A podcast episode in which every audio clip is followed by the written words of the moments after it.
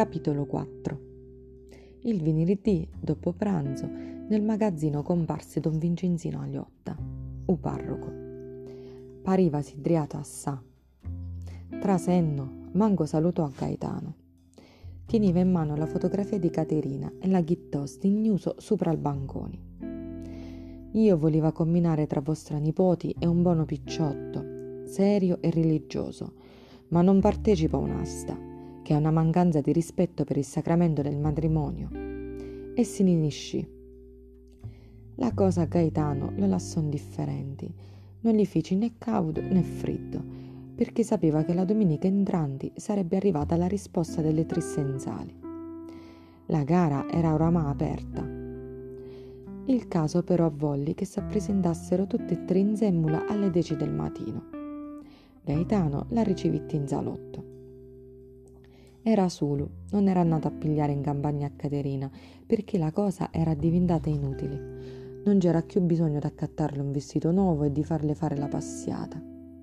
Tanto la zaminica Torregrossa, quando la gnà Mariannino Persico e quando donna Angelina Pontidoro, quasi che si furono mettute d'accordo prima, proposero la stessa medesima cosa, e cioè che, che il loro cliente venisse a parlare e a trattare direttamente con Gaetano.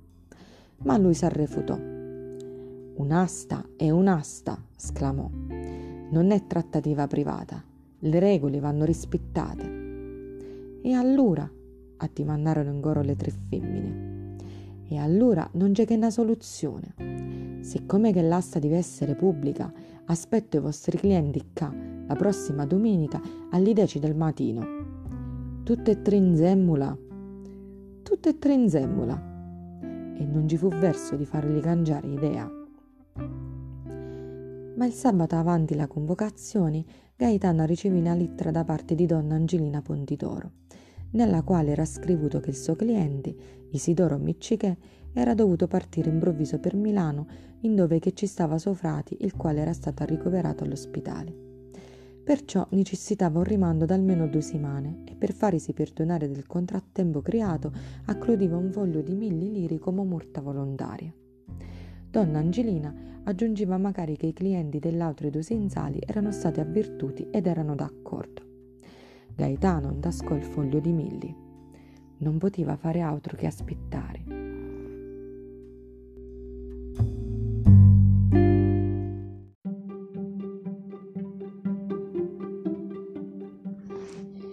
Dopo 14 giorni, finalmente Isidoro Miccichè, Santo Faraci e Pasqualino Cipolla s'attrovarono riuniti nel salotto di Gaetano. Non s'accanoscivano ed erano impacciati. Gaetano, che tutto si poteva dire di lui tranne che non sapesse vendere la sua merci, gli fece a trovare una gran guandera di cannoli e due bottiglie di marsala forti. Quando, dopo un'orata, i tre cominciarono a scherzare e a ridere, Gaetano capì che era arrivata l'ora e distribuì a ognuno di loro un foglio di carta a quadretti e una matita copiativa. Scrivete la vostra offerta senza firmarla, piegate un foglio e mettetelo dentro a questo cestino. Quando i tre fogli ci furono tutti, chiudì il coperchio del cestino, l'agitò tandicchia in modo che i fogli si ammiscassero, raprì, pigliò i tre fogli, li legì e poi dissi. L'offerta massima è stata di 25.000 lire. Sono ammettuti tre rilanci sempre scrivuti. Il primo portò la massima a 27, il secondo a 28, il terzo a 29.500. Gaetano ha dichiarò chiusa l'asta e poi spiò. Chi è che offrì 29.500? Pasqualino Cipolla isò un braccio. Aveva vingiuto. L'altri due concorrenti, stillusi, salutaro e sinichiero. Come restiamo d'accordo? spiò Gaetano al futuro zito.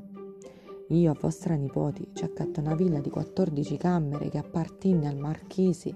Gaetano lo interruppe con un gesto di fastidio. Non si siamo accaputi, io vi stavo ricordando che prima dello zitaggio, come era d'intesa, voglio 29.500 lire in contanti. Sentite, fece Pasqualino, io vi parlo sincero. Ora come ora vi posso lasciare 5.000 lire di caparra. E il resto? Devo venire quelli che cosuzza. Ci vuole il suo tempo. Vi va bene tra 15 giorni? E se tra 15 giorni non vi fate vivo, vi tenete la caparra. A sto punto non poteva che consentire e gli firmò la ricevuta delle 5.000 lire. Ma si sentiva tranquillo. Pasqualino Cipolla pariva una persona matura, onesta e posata. Tredici giorni appresso, due carabinieri vennero al magazzino e dissero a Gaetano che il maresciallo gli voleva parlare d'urgenza. E Gaetano li seguì in caserma. Pensava che era quel gran malacornuta d'Ernesta avesse combinato qualche guaio, e invece... Voi conoscete un signore buonostante di Montelusa che si chiama Pasqualino Cipolla? Gaetano s'arrifardiò. Che finiva a significare quella dimanna? Di certo non portava buone nove, soprattutto se veniva fatta da un maresciallo dei carabinieri. Di vista. Il maresciallo lo tagliò. Ma se la conoscevate di vista, com'è che nel portafoglio aveva sta ricevuta scrivuta e firmata da voi? Vi la leggio. Io, sottoscritto Gaetano Nicosia, residente a Vigata in via Spagnoletto 4, dichiaro. L'unica era fare teatro Gaetano si dette una manata in fronte.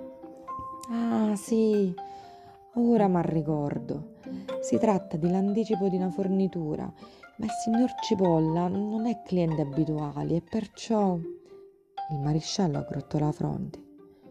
Ma voi non avete un magazzino di genere alimentare? Sì, signora. E perché Cipolla avrebbe avuto bisogno di 5.000 lire di cose da mangiare? Vi rendete conto? È una cifra grossa. Con 5.000 lire poteva sfamare un esercito. Spiatelo a lui. Prima lo spio a voi e vi consiglio di dire la vera verità perché la faccenda è seria. Gaetano aggiarniò. Ma che aveva combinato Cipolla?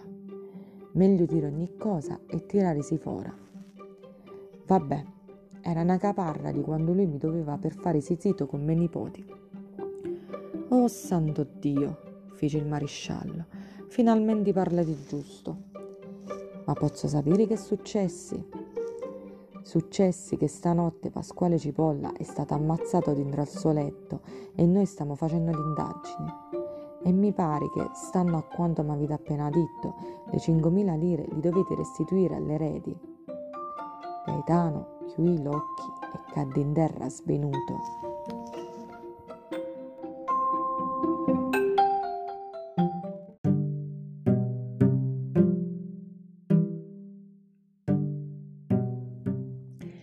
Passata una decina di giorni, l'asta venne riaperta.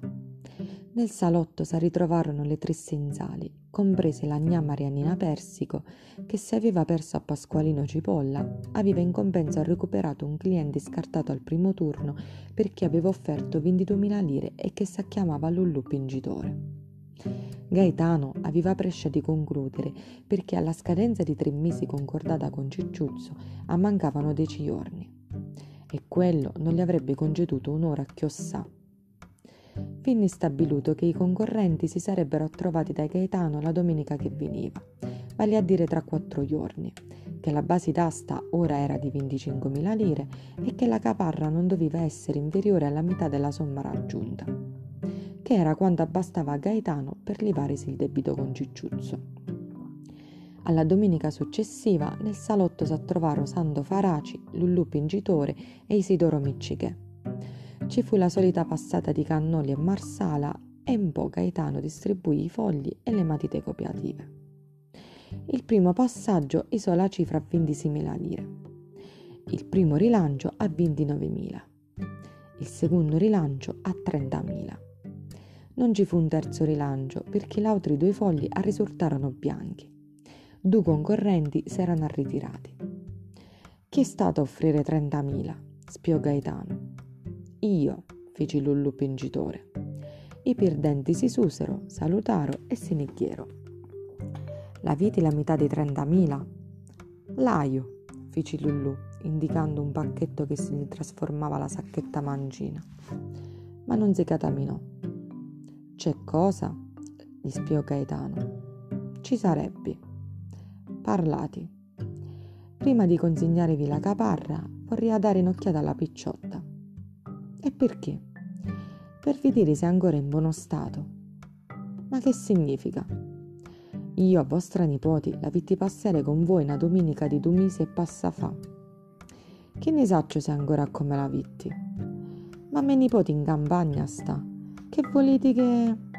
Lo vedete? In campagna i pericoli sono assai. La picciotta può essere stata mozzicata in faccia da un cane, può essere caduta da un arbolo e restata ciunga di una gamma.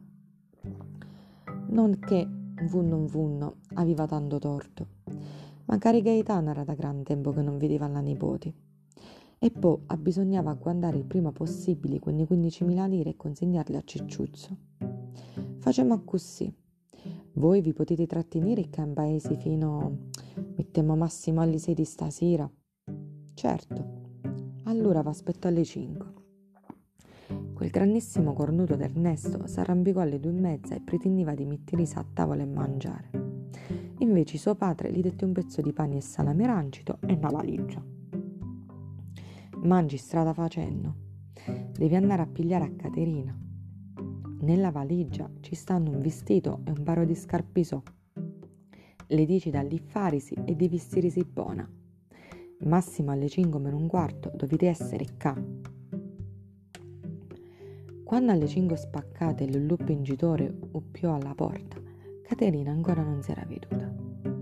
Aspettandola, Lullu spiegò che avrebbe fatto campare la futura mogliera come una vera regina, perché aveva ereditato dalla nonna la fortuna in terreni e case e ora avrebbe potuto soddisfare ogni suo desiderio.